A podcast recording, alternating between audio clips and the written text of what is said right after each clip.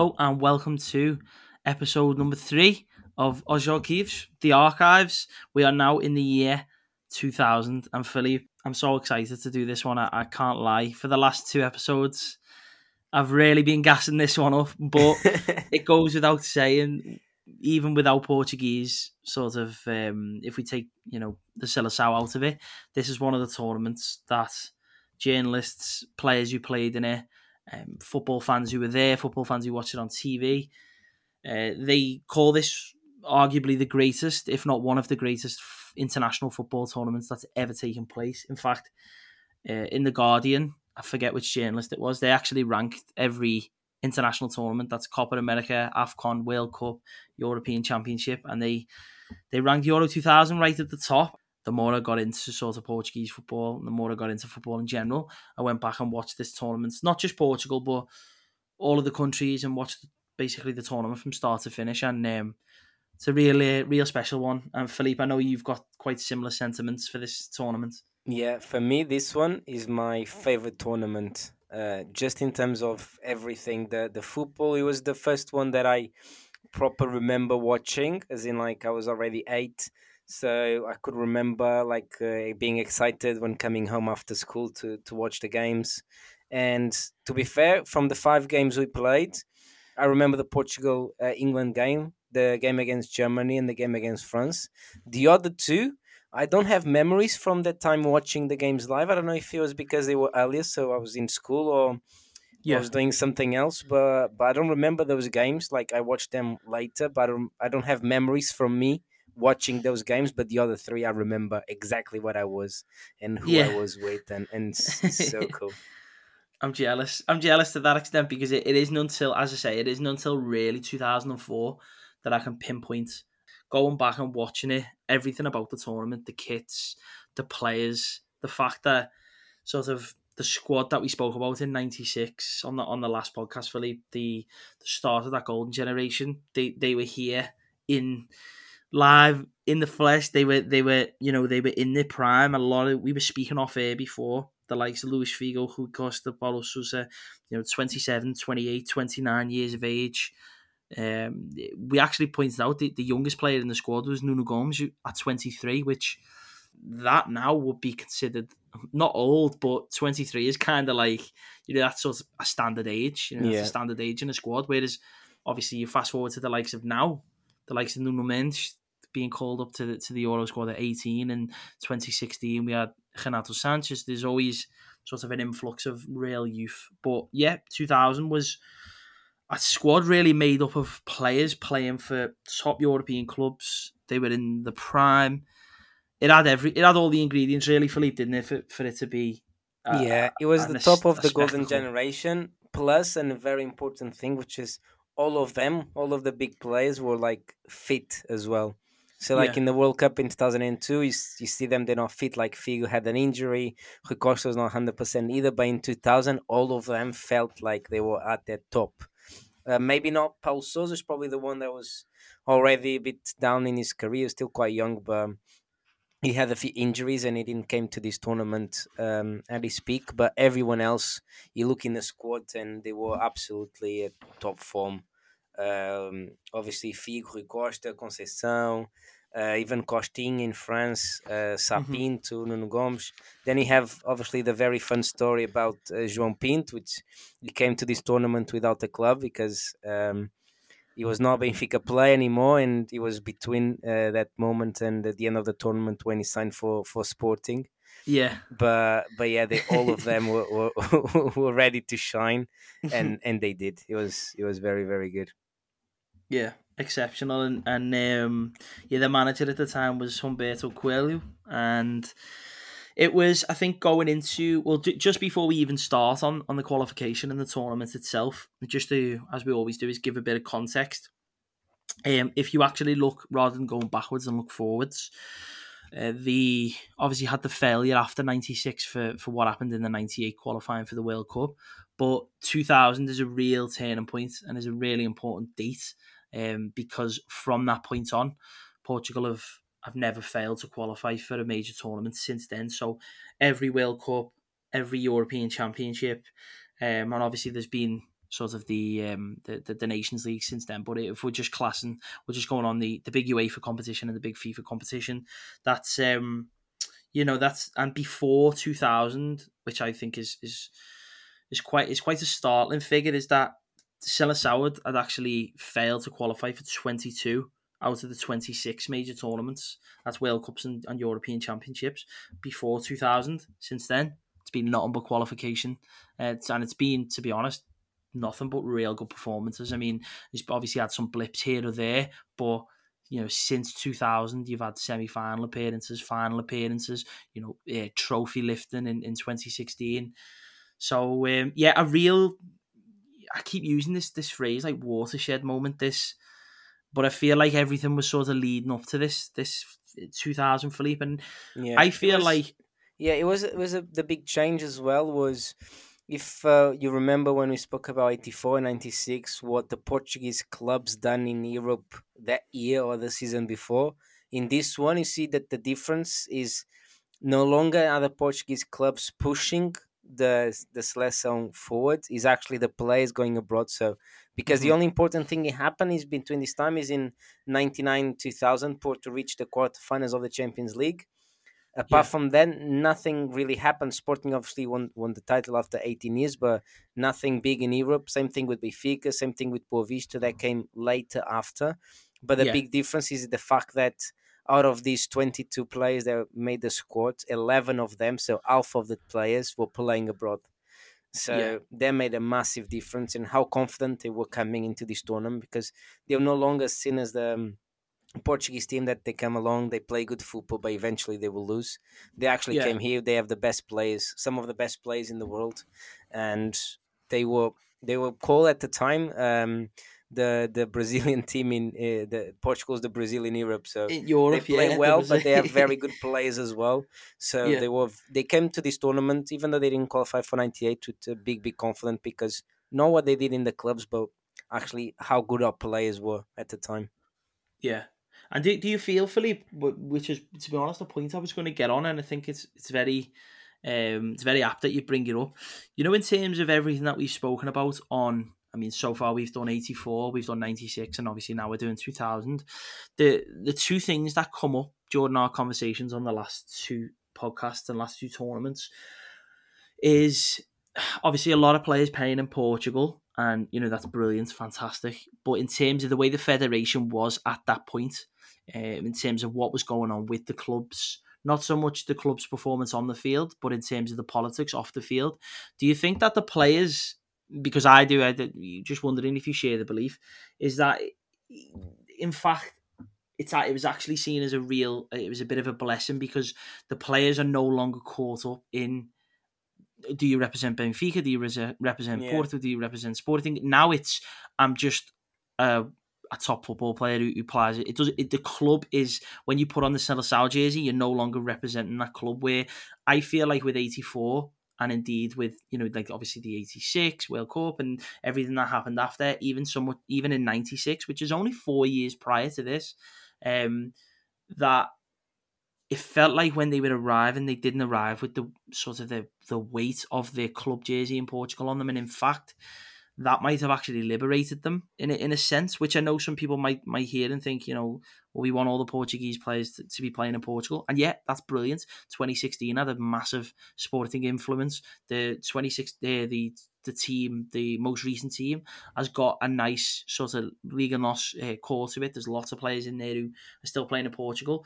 But what I mean is the federation then was is in a was in a different place to what the federation is now, and I think people do need to remember that.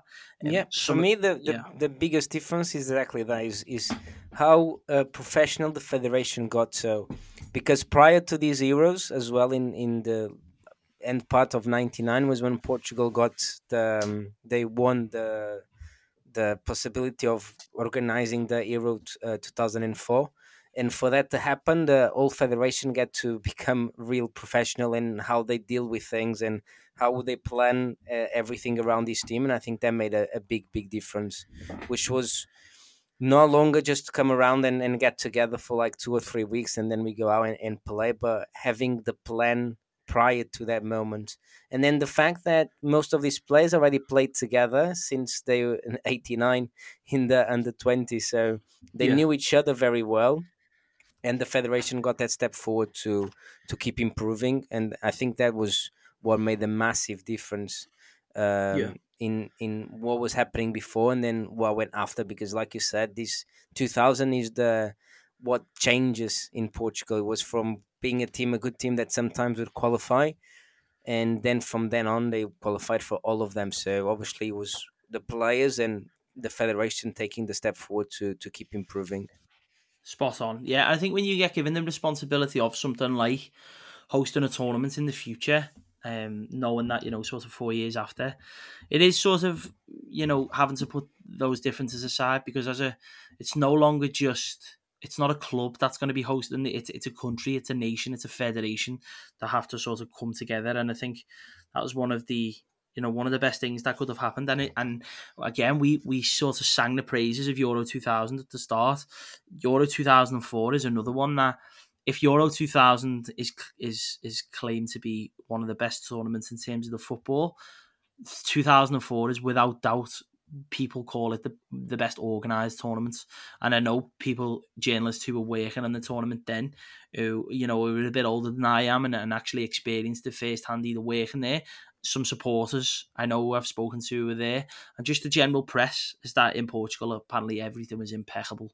I say I, I wasn't there, can't say with first hand experience, but I'm sure if you spoke to any sort of respected journalist, Portuguese or not, what the vibe apparently the vibes and stuff were fantastic. Every everyone was getting along. It was well you know so well orchestrated. And i think if you actually think Philippe back to um sort of like 84 everything that was going out there you know 11 players being pulled from from international games before this tournament started by the clubs. And it seems like it's a complete whirlwind but it went from being you know really disorganized to so sort of getting everything together. You know, they had to get the stuff together. But just to stick on on 2000, don't want to go too much into 2004 because that, we've got another podcast for that. Luckily, um, what sort of strikes me because the the qualification is one thing that when I re- went back and revisited the tournament.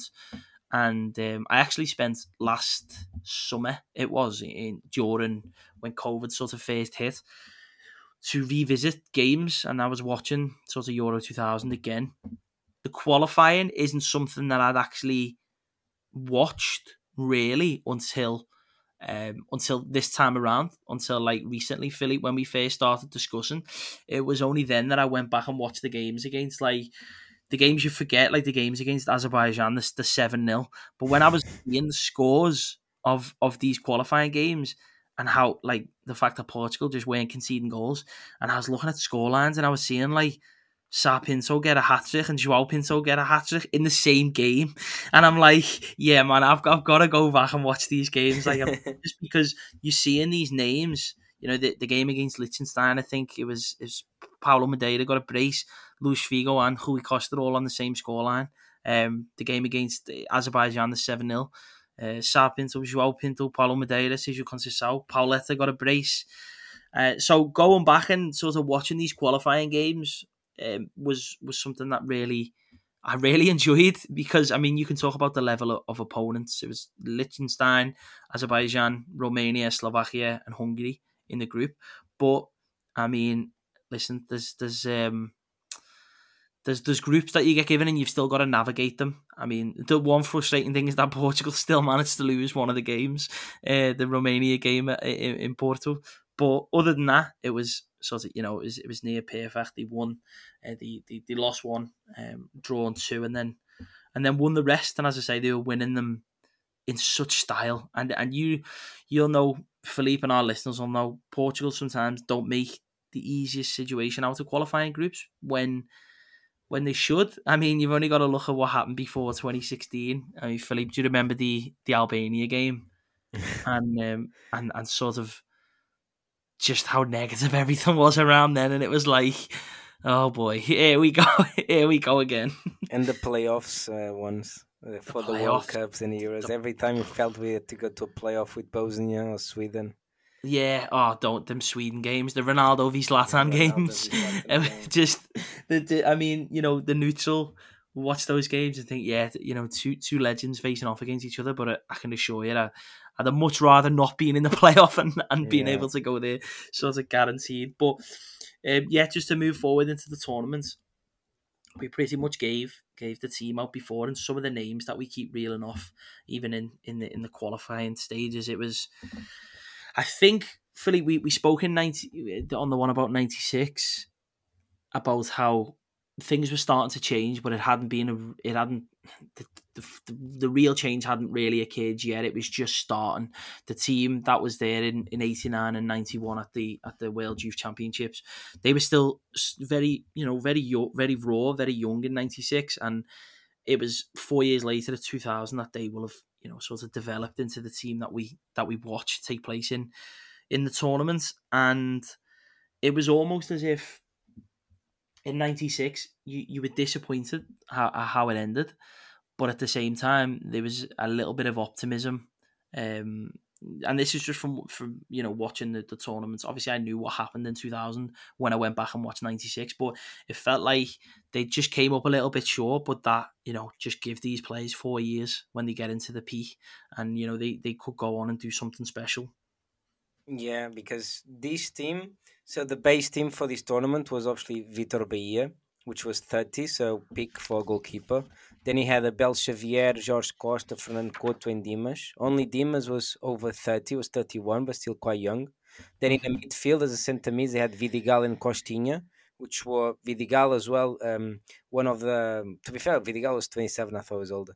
But yeah, 27 and Costinha 25. And then the magic four up front with Rui Costa, Figo, João Pinto e Nuno Gomes, all of them in 27, 28, and Nuno Gomes, like you said in the beginning, uh, only 23. So they were absolutely at their peak uh, in terms of, of their ability. So everyone was very optimistic about what they could do because obviously the quality was was clearly there, as you know, for what they were able to do in their in their clubs as well. Yeah, I mean, so we'll. Um, I mean, we've we've this will be our, our longest one so far because we've we've waxed lyrical and and the tournament hasn't even started yet. But the the, the it's um, all worth it. It is all worth it because and now we spend half an hour speaking about the Portugal England, and, and we will as well. Well, we'll, we'll try we'll try we'll try and keep it short, but it, it's hard, isn't it? Because I mean well, well, we'll just give the rundown. First of all, the first thing that I'll say to, to, to people who are listening to this is if you've never watched the Portugal England game at Euro 2000 and you don't really have, you know, you might not have been born for it, you might not remember, you know, vivid memories of it live, you go back and watch it. I'd even say pause the podcast, just go to YouTube now, open up another tab you don't even have to watch the full game. Just go just on like watch UEFA. the first hour.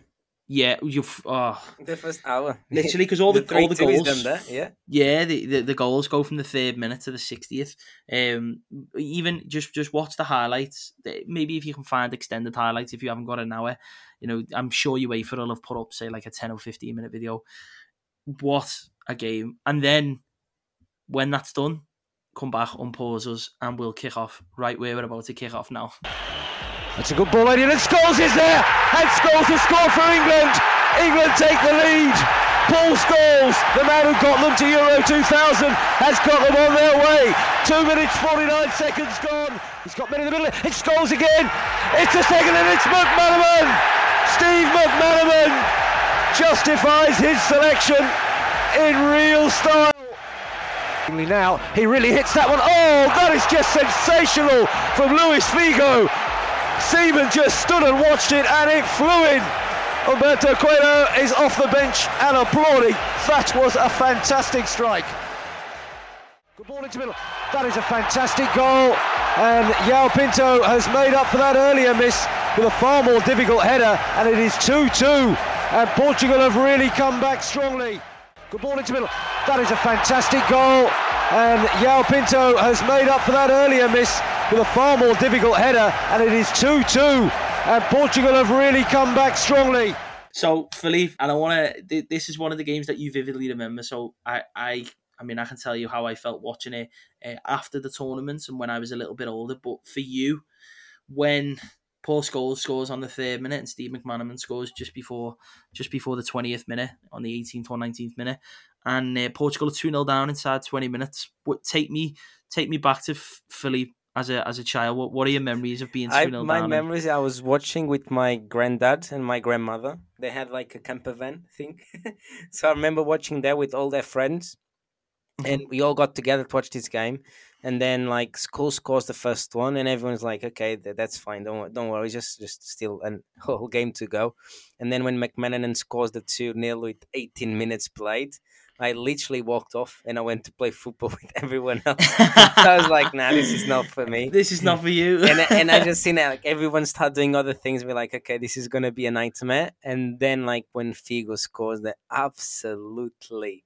Oh my word! Peak, just like like two minutes oh. after as well. But well, I think I think it's on, just on twenty two minutes. or what? Yeah. three or four minutes after McManaman. So and and that's an, an amazing goal where he just takes the and just hits it for like 35 yards or, or it looks like it and and he scores and everyone goes crazy about it and that way i remember going back to watch the, the rest of the game and then you have the João, the João Pinto goal which is like Guardiola uh, from the Guardiola book it's like 40 something passes mm, oh my like word. two minutes he felt like 10 minutes off without the, any english play touching the ball and then the header is just incredible how he moves that his body in that way they can head the ball and then uh, he went for the the second half. But um, to be fair, I felt like as soon as João Pinto scores, I think we have it.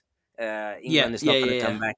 Uh, they they go on, and then it's momentum, isn't it? Yeah, and then there's like the little um, curiosities about this tournament, which is like it feels like we could take it to a different dimension and do like a what if type of thing because Nuno Gomes, which becomes such an important play in this tournament, he starts this game and he scores the 3 2 as well, which is a, a very, very good goal but he only plays because Pauleta was suspended because he got sent off in the last game of the the qualifiers, the, the qualifying uh, stages. Yeah, yeah, yeah. And then Sa Pinto, which was absolutely very, very important in '96, is injured for this game. So that's why Nuno Gomes, which will be the plan C of of the strikers, actually plays this game from the beginning, and then he goes on to to score uh, four goals in five games. So there's a little what if, and there's a lot in this tournament for Portugal games these little what ifs, which is what if Pauleta plays and not Nuno Gomes?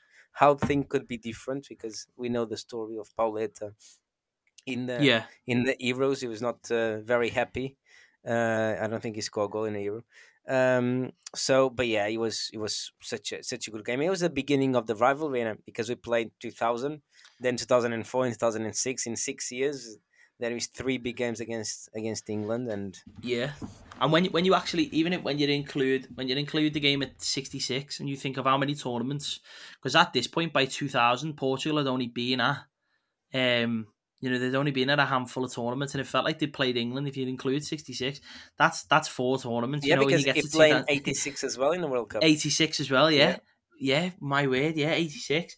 Um, so yeah, they, it was sort. Of, but as you say, that's sort of the, the the like the modern rivalry. You always class the games in, in 2000, 2004, and two thousand six, especially what happened in in um, in in two thousand and four and in two thousand and six with the squad that England had, and um, they were sort of having their own golden generation. I think two thousand was was a little bit before um, that for England because this this team didn't have like they they hadn't went on to the likes of um, like Lampard and, and Gerrard.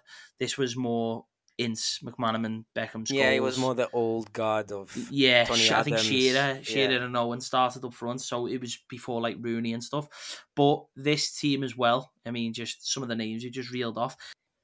I mean, if if um, we didn't do it as a podcast, but I actually I was lucky enough to interview Nuno Gomes a couple of years ago now. It was maybe I forget what date it. I think it was no, I don't think it was around about March time, around 2020. Um, and um, so it wasn't that long ago, actually. Yeah, that's like last year, mate. just yeah. To, well, mm, to be fair, we're in June now, so it was what like a year and a half. Yeah, but ago. it feels like it was prior COVID, so it feels like ages ago. Yeah, yeah, yeah, yeah, yeah. I think it's just yeah, COVID was just getting started. he was just getting ready to ruin everything. Um, and and he he, he said um just what we were speaking about before that sort of generation. He he spoke about how um he that golden generation although it sort of ended, I mean, we'll we'll get to that with what happened in the game against France and, and stuff like that. But the his his quote itself I actually just pulled up the interview. He said, "I think that Portugal side uh, was one of the best ever, and we deserve to win silverware at international level, just like the 2004 crop. It was very hard to take to go out like that, uh, and on a personal level, that was." Um, you know that that was the best Euros, and they said there. I think my greatest memory for Portugal in a Seleção shirt is maybe my uh, his first goal in the match against England at Euro 2000 because that was that was Nuno Gomes' first goal for his country. Uh, so he, he didn't he didn't score during the um, so although we spoke about him being 23, Philippe, I mean, if, if you if you play for Portugal and you score your first goal at 23, now that's actually considered like you know quite quite old. Quite like most old, players, yeah. they'll get their first goal like you know when they first get into the team, usually around 19, 20, 21, 22. I mean, you only got to look at the, some of the names you mentioned before, the likes of Andre Silva. I mean, I don't know how old he was when he scored his first goal, but it was it was it was younger than 23. I'm sure of it. Um, Renato Sanches the same. But yeah, he he um so you could see just how much it sort of meant for him. This was like his tournament, his his arrival onto that stage, and um, yeah, I think Philippe something that goes not under the radar, but for all the talk of you know Ruud Gullit talking about sexy football and how aesthetically pleasing Portugal are, and as you say, the, the Joao Pinto goal, they you know keeping the ball and and moving and going into the half spaces and make the opponents work and and all that sort of stuff just the sheer will to actually come back from two goals down. You mean you go to you you mentioned it before. You know, as a kid, you you see yourself go down within two you know two 0 within twenty minutes. First thing you want to do is stop watching and go and play football. And as a player on the pitch, you just got to think how how tough that must be. And then you look at some of the players you're playing against. I mean, because the England goals were fantastic as well. The Beckham cross for I think it's Paul Scholes' first goal, and you're thinking, you know, every time this guy gets on the ball, it's it's like he takes a free kick in open play.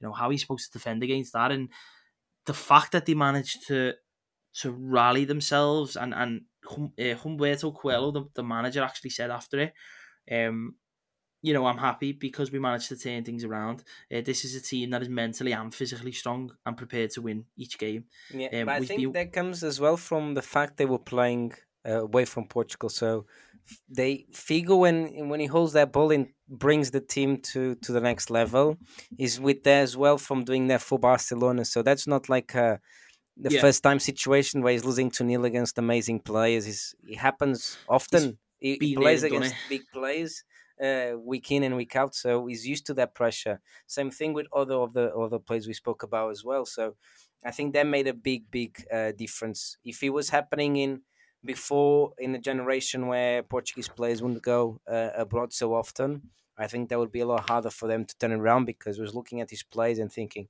these Giants now winning 2 0, we have no chance because we're not used to this. But I think that experience helped them quite a lot. Yeah, yeah, yeah, definitely. And and as I say, the the even just saying after it, you know how how how pleased he was that they managed to have that sort of in them to be able to turn it around. And as you say, it comes from from playing. I mean, you only got to look at the Portugal side now. The you know the players who are playing even in, in Portugal are playing at a really high level, and then you've got players around the world who who are making the difference. I mean, you've only got to listen to our Portuguese abroad, Philippe, to how many league champions did we speak about on the podcast, you know, this year. Even the players that are playing in, in like the, the France, like the Lille contingent, you know, Bernardo Silva, Ruben Dias, Joao Cancelo have just won the Premier League and been to a Champions League final.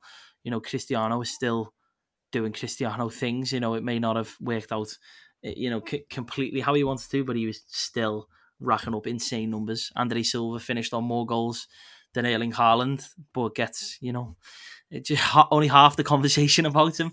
Um, but but what but what I'm what I'm trying to say is these, and it, it only stands the the Seleção in good stead. And then you balance that with the players who, who play in Portugal and play at a really high level as well. The likes of you know the players who are playing at Sporting Porto, Benfica, who are now you know trying to make a good go over in Europe. And you only got to look at you know FC Porto in the last couple of seasons Pep going back there and still playing at a high level, you know, knocking Juventus out and, and coming close against Chelsea. So it you know it all bodes well, but as I say, staying with um this even from like watching it back, I think it was just because obviously the game after was was exciting as well because it was an absolute Sergio Conceição masterclass. But the Romania game, the, the 1 0 against um, with the Costinha goal, came on as a substitute as well. It's a very yeah, tight game. There's another what if in this tournament. That's what I told you about. Like, so basically, the story is on 87 minutes. Costinha yeah. comes on, but it's not supposed to be Costinha, it's supposed to be Paul Sousa. But I don't know why. The story is that Paul Sousa didn't really fancy it for these last three, four minutes. So basically, he didn't want to go on. So Humberto Coelho was like, okay, let's put Costinha in. And then he puts him in and he scores. So, you know, like, not a little thing that sounds another like crazy, but would be another what if, in it? Which is if he doesn't yeah. score that goal, then there will be not the 3 0 against Germany because Portugal, if they draw this game, they wouldn't be uh, qualified straight away. They'll be very close, but not yet. So yeah. just little tiny things, which is makes this tournament even more magical. But yeah, this game, like I said in the beginning, is one of the games. This one and against Turkey that I my memory is not very strong. I don't I don't remember if even if I watched this game live or not. Um, but yeah, my, my note was about this one that Costinha comes on because Paul Sousa doesn't really fancy, and, and it was another Figo assist. Um, yes, indeed. The uh, he, he, he, uh, yeah, it was a free kick. It was, yeah. a, it was a header from a free kick, wasn't it? And um, yeah, as you say, the the so they managed to. Everything is watching the game back when I, as I say, when I watched it last year, um, doing like the rewatch. Yeah, it was just a very, it was a very tight game. It was and I think that pretty much sums it up. Is yeah. if you compare sort of like the Joao Pinto goal from the previous game, and then compare it to like this one 0 tight encounter winner from a set piece, it was showing that Portugal could sort of do both. Because although yeah. they they struggled at points, they still managed to get it across the line and. Well, the. Portuguese teams. It was it was tight as well because obviously both teams knew each other very well. They played in the in the, in the qualifiers, yeah. So yeah, they yeah. knew exactly the strengths and weakness from both teams. So I think there was mm-hmm. a bit um, reluctant to to go too much forward. A draw would be okay for both of them. So I think was much more defensive way uh, than what we would think about because Romania at this time it was a very offensive team as well, especially with Hagi, even though he was not a speak, but he was still an incredible player. So yeah, but yeah. And then the the following the, the game after, as I say, I I um at the time, or what I can say is, uh, sorry, at the at the time of watching it last year, I remember thinking, if I was, if I remembered this tournament, or if I was a bit older during this tournament, and I saw that team that Coelho would put out against Germany, I would have been absolutely livid because Germany needed to needed to get something. Only two players um started this game yeah, that started the, the, the, England match. Exactly, if Fernando Couto and Jorge Costa. But then if you go back to what we were saying on the on the previous pod, Philippe about tired legs catching up, and here in this time we see nine changes, and they still go out and do it, and that you know sort of stands you into good stead going into the next game. The players are a little bit more rested up, and as you say, the fact you know a lot of them are in the peak. Uh, I just feel like even with that side of things, it was managed a lot better, like managerially, and you know that's that's credit to Coelho.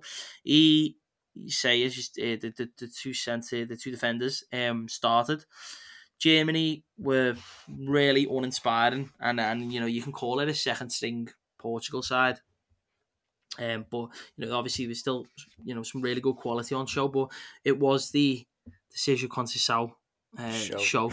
he was, I mean, he, he, I mean, whatever way you look at it, as I say, the, the Germany side, you know, sort of uninspired, a little bit flat, but he still put a hat trick past Oliver Kahn, and um, you know, not a not a lot of uh, not a lot of players uh, have done that, and I think for Conceição as well, being sort of a, a bench player, you know, who was playing frequently for for Lazio, and I think Lazio at the time were at you know a massive club. I mean, they still are, no disrespect, but I mean, in terms of yeah, they won Europe the league that year or the year before, yeah, something like that. Yeah, yeah, yeah. And he was um, he was Mancini you know, uh, as well in the team, still playing. Yeah, he was he was he was a big part of that, and um, although he may have been frustrated, and you know he, he plays and he scores a hat trick, and it's sort of like this passionate celebration of, you know, this is why I should be playing. But at the same time, like you, you, can't hate on that because you've got to think it's great to be able to have substitutes who come in and, and can do that. They don't, yeah. you know, he may have sulked, but but he didn't come on and, and kick up a fuss and, and not perform. He he came on, scored a hat trick, three games, three wins, and everything is just going so so well. It's yeah, it about, is, yeah, just yeah. just to add up about well, this game, just a couple of things. The first one is that this Germany of 2000 is the weakest Germany um, yeah, probably ever. Um, they had some good players, but Michael Ballack was still very young. Oliver Kahn, of course, was a good player. They still had Lothar Matthaus, but obviously already almost 40 at this old, stage. Yes. So it was very, very old. And then with the Portuguese team, is absolutely spot on what you said, which was to keep everyone fresh legs. And another thing was to show that every single player had a chance to play Mm-hmm. and to keep everyone happy. And he has a little detail, which is at the 90th minute, he changes goalkeepers to make sure Quim would have at least a minute yeah. in, in the tournament. And I think that's a very, very smooth uh, to do and, and award because obviously the third goalkeeper normally is looking as a as a gift. Okay, uh, just come along, but actually it's, it's still quite important. And then yeah. Sergio Conceição with the three goals, he managed to then start the next two games, both in the quarterfinals and in a in a semi final. Even though in one of them he ended up playing as a right back because it was honestly the only spot where he could take any of the other players the out and, and, play it. But, but, yeah, but it was was it was the Sergio Conceição show and bring on Turkey. Yeah, bring on Turkey, and and that, that was just a really nice point that you made there about about the goalkeeper because three wins, um, nine points, and yeah, Philippe, every single player uh, in the twenty three man squad, including all three goalkeepers, played at least a minute of action. So every single player, that's a, an incredible statistic. You know, that's that's it's not it's not often you'll see that. I mean, I guarantee it. This European Championship, there'll be um, there'll be plenty of teams where, where players don't play a single minute, and and I think it was, as you say, I think you said it was it was just a really nice touch that, um, you know, at a European Championships at a major competition to still sort of have that every single player is valued, and uh, I think even when we're speaking about it. The, the, the tone that we speak about this tournament is, is different to the to the last two that we did because it does feel like it just had more of a positive feel about it. And I feel like the tournament in general, as I say, we, we cover you know the Portuguese side of things, but there's nothing to stop our, our sort of listeners uh, from going back and, and, and, just catching just catching the highlights on YouTube of the tournament. Yeah, because there's some amazing games. Oh, some Netherlands at this games. tournament played so so well. All the stadiums were full. So in '96 there was a lot of stadiums that you could see through TV footage. They were not full. So like when yes, Portugal yeah, played. Um, in Villa Park, the, the, the, stadium was not full, and in this one in in uh, Belgium and, and Netherlands, every single game you felt it was packed, and the noise was incredible. The TV coverage was amazing as well. So it really felt like it was uh, the next level of things. Yeah, yeah, yeah, spot on. That's a really good point. There actually, um, the we move on four days later, just four days after from the Germany game. Um, Turkey quarterfinals. Um, and bear in mind, just at this point, Portugal hadn't hadn't conceded since the England game, so obviously conceded those two goals uh, to Scholes and McManaman. But then since then, 1 0 against Romania, 3 0 against Germany. They play Turkey. It's another clean sheet and it's another win.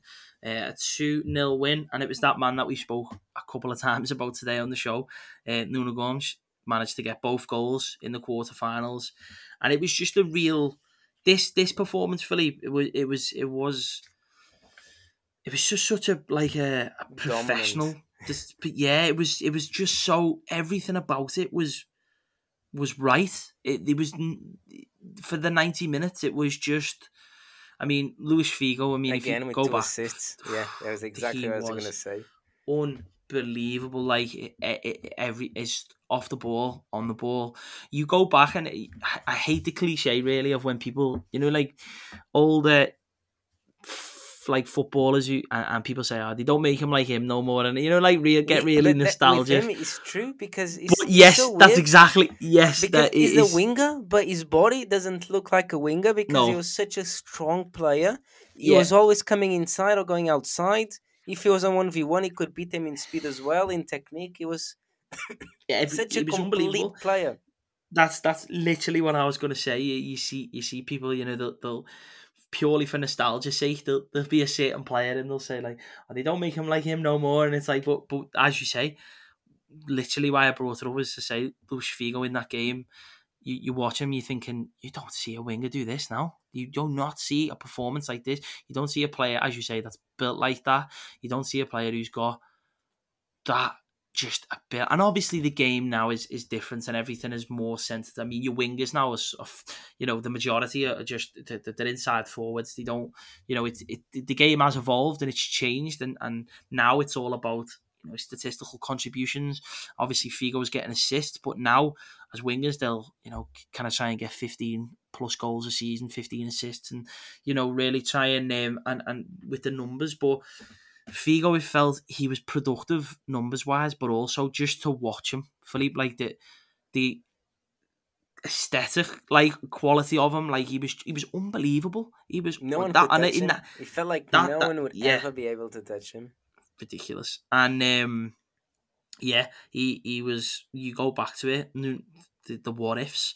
Nuno Gomes only sort of gets into the team because of um because of Paulus' suspension and now he's on three goals in three games and he's the starting striker. Yeah. And, you know, he, he, if you would have, you know, for, for him, I, I can't recall whether I, I asked him anything about, but like in terms of his attitude going into the Euros, I think, I mean, if you'd have, if you'd have told him that he'd have started and scored that many, he'd have absolutely snapped your hand off because it, it you know, he's probably, I'm the 23 year old, I'm the youngest man in the entire squad I'm going to play my supporting role if I can sort of come off the bench, if I can make an impact. But as you say, these um the, the we're gonna have to do a podcast where we do a what if I mean, I know there's a there's a there's a podcast in is it a Portuguese podcast, Philippe? I think we spoke about it before. Yeah, where yeah, do... where they do like uh, if situations uh, were reversed or something like that, which yeah, is which is quite fun.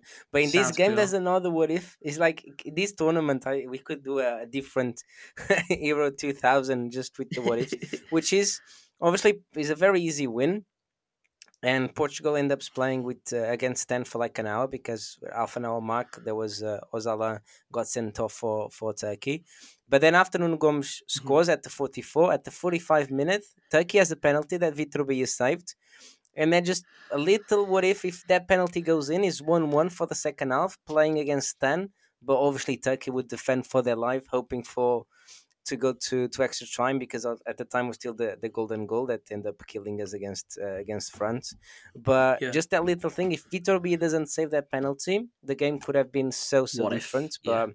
Then yeah, in the second half, uh, Nuno Gomes scores quite early, if I remember correctly, in the in the second half, and and really kills the game. And um, everyone was thinking already who would be playing, and it was France. Was it was going to be France or, or Spain, but Zidane was in a different level as well. Oh, unbelievable! I mean, the the this game, this I mean, UEFA actually, if you follow UEFA on Twitter, it might be UEFA, um, maybe the Euro 2020 account. They post like sort of throwback clips, and they posted uh, just like a three minute reel of Zidane in this match. Um, as I say, the, the two opponents who were known to each other. It was a it was a repeat of, of 1984. It was that same energy going into the game. To you know, in in '84, Portugal were probably you know they weren't favoured, but then by the time they met them, they were you know in a really good moment. Again in this competition, um, just some of the players for that France team. I think it was uh, it was Costinha going up against Patrick Vieira in midfield, and I say Zinedine Zidane. Just basically, yeah, it was Patrick Vieira, Didier Deschamps, and Zidane against Costinha, Vidigal, and uh, Rui Costa. Yeah, but still, you can see clearly here there was a, a big difference. In, yeah, in quality. they they they just. But yeah, yeah talking about this game is obviously is always hard to to speak about but yeah, to be honest, this is after, the quietest after, we've been. after after rewatching it, you can see that France was way better. It was not like '84 where Portugal, uh, France was still better than Portugal, but Portugal played well and had moments where you could see that Portugal could make it. In this game, even though we scored earlier, there was always a sense that France they could go another level. And I and I remember watching this game with, with my dad, and my dad before the game said, "So son, you need to be careful and watch Henry uh, Anelka, and uh, Zidane. And I'm like, okay, so I'm just gonna watch these three plays. I was watching the game, and we score, and then uh, Henry scores, and I'm like, okay, that's not that's not good. But then Anelka comes off, and I'm thinking, okay, from the three guys they send, only two on, and then uh, mm-hmm. Henry comes off as well. I think, okay, we have it in a bag. Like yeah. uh, this this French national coach doesn't know what he's doing. He's Put taking all his better players out, and then was the last one that ended up killing us. But yeah, in in the game we see that like we we he felt now that we dropped too much and and yeah. we couldn't control the, the midfield. There was a moment where Abel, uh, João Pinto almost scored um, a goal at the end of the 90 minutes, and then Abel Xavier uh, scores almost from a corner as well already on the on the extra time, which obviously was the golden goal. He would will finish the game, and then this, yeah. the last what if could be the other way around. If Abel Xavier scores this goal, there's no handball. Uh, we would be speaking oh. about the first uh, Portugal win on a Euro and um, end up not being like that at all. I mean, this the scenes, the scenes after that, the arguing um, against the referee. Yeah, well, Abel got nine nine months. Nuno Gomes was suspended for eight months. Paulo Bento um, I feel everyone was suspended yeah, after that. Paulo Bento was was was five or six months. So it was. I mean, it was. It wasn't the best way to, to bow out, but say 117 minutes, Philippe, and we got but anyway, right, that, that that brings us to the end. And, and to be honest, for our for our listeners, especially those who, who, who haven't went back and watched the tournament and are sort of just experiencing it, maybe for the first time now, it feels like we we spoke with so much positivity and, and praise, and then we get to the France game and, and it's, sort of, it's, it's, it's over like that. But that's how, how say, everyone felt at the time, which was yes, they are letting us dream, and we're getting yeah. so close, and then suddenly it goes off, yeah, completely. But yeah, um, just taking the bias off, um, Zidane in his tournament the... was Platini of, of 84. He was uh, yeah, he was playing a different game. He was yeah, and in the was, game was, uh, Figo against Zidane, Zidane was clearly better at uh, at 2000.